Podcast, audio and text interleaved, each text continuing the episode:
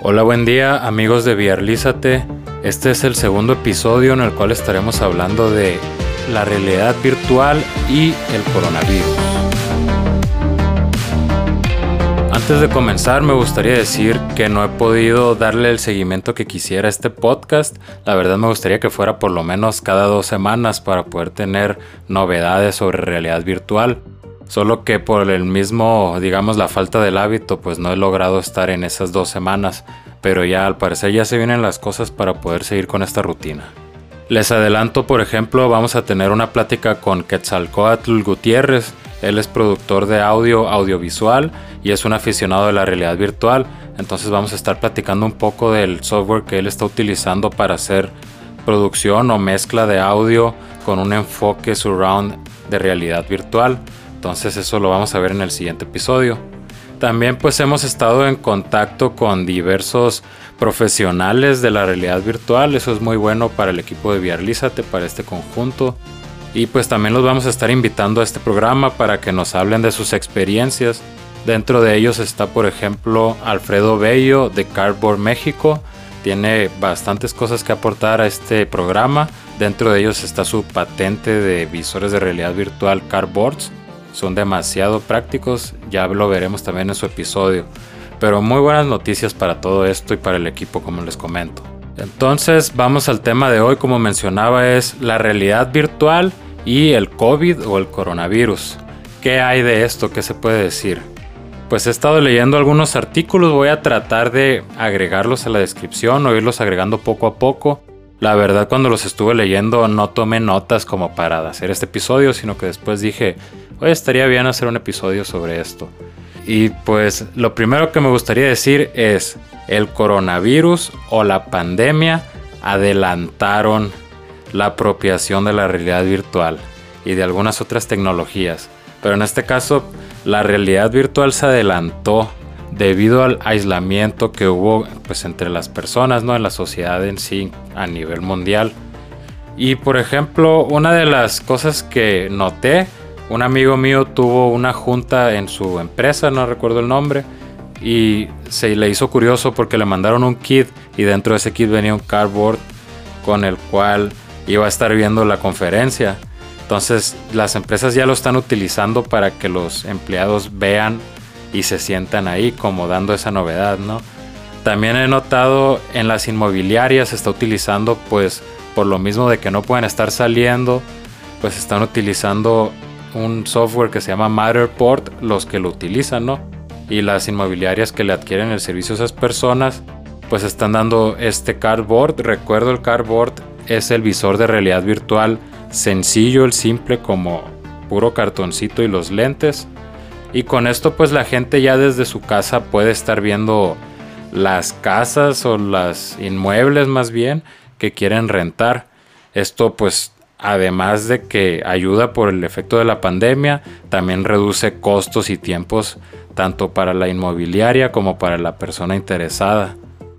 En el sector escolar miré un artículo de un teacher cool, un maestro en la onda, digamos, que estaba dando su clase de matemáticas a través del juego Half-Life Alyx. Esto le dijo a sus alumnos, métanse a este juego y entonces yo les voy a estar dando la clase ahí.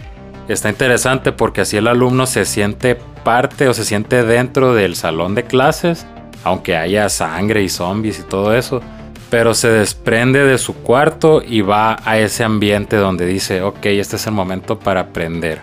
Por otro lado, digamos, en el entretenimiento, en el ocio o relajación, tenemos que se pueden visitar lugares que por el momento no se están visitando porque somos buenos ciudadanos del mundo y queremos que esto se supere de la mejor manera, ¿no? Entonces, por ejemplo, el otro día estaba viendo, pues en el bosque, estaba viendo una, un recorrido a través del bosque.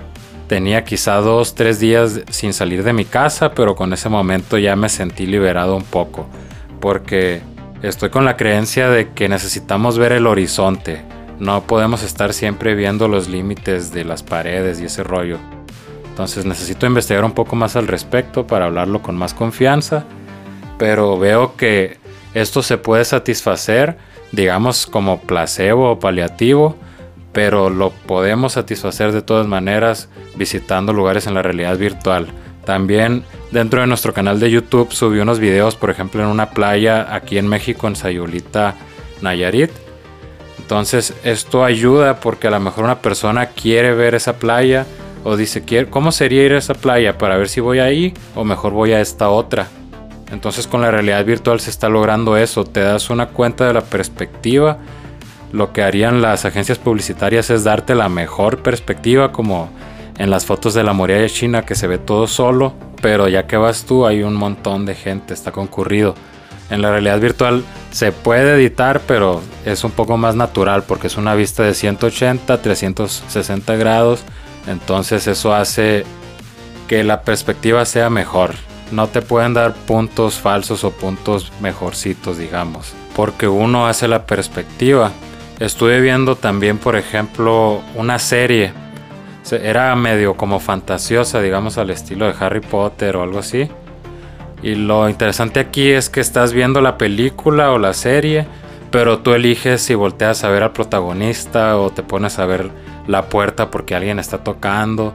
Entonces eso le da como un dinamismo o le da esa interactividad de la persona que está observando con lo que observa. Y eso se puede lograr en la realidad virtual.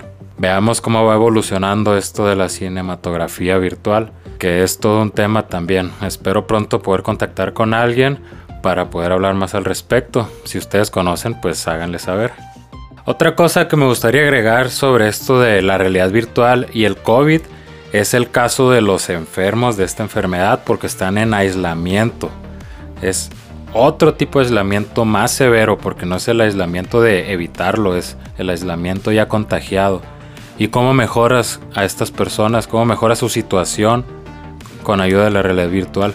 Lo que he estado pensando y ya está, espero pronto de concretarse, es ir a estos hospitales con infectados y darles a manera de donación algunos de nuestros productos de visores para celulares.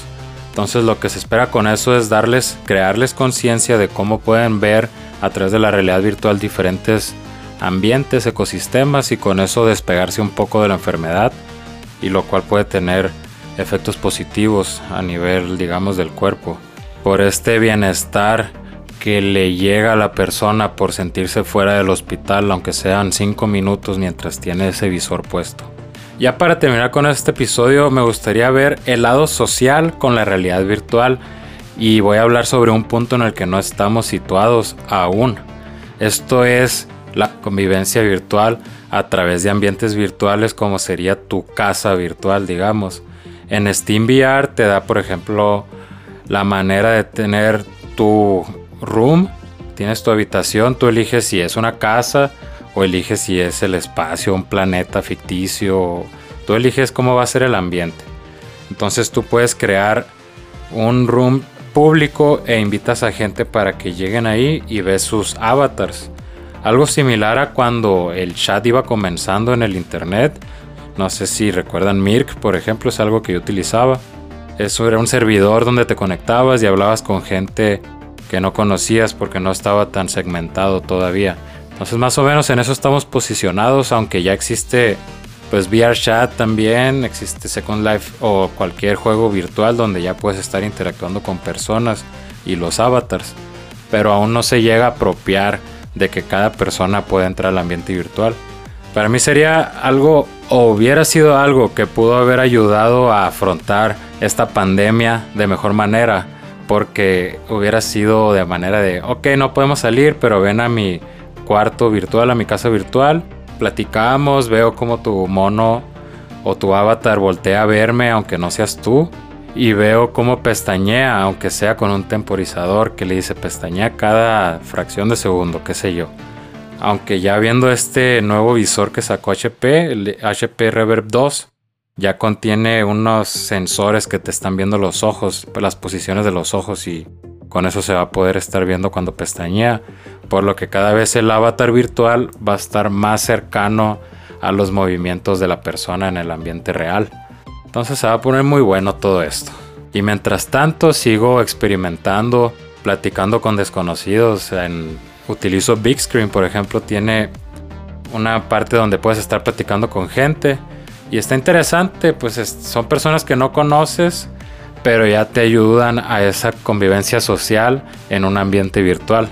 Espero pronto sea con mis amigos, pero de momento eso está bien para seguir analizando este nuevo ecosistema social.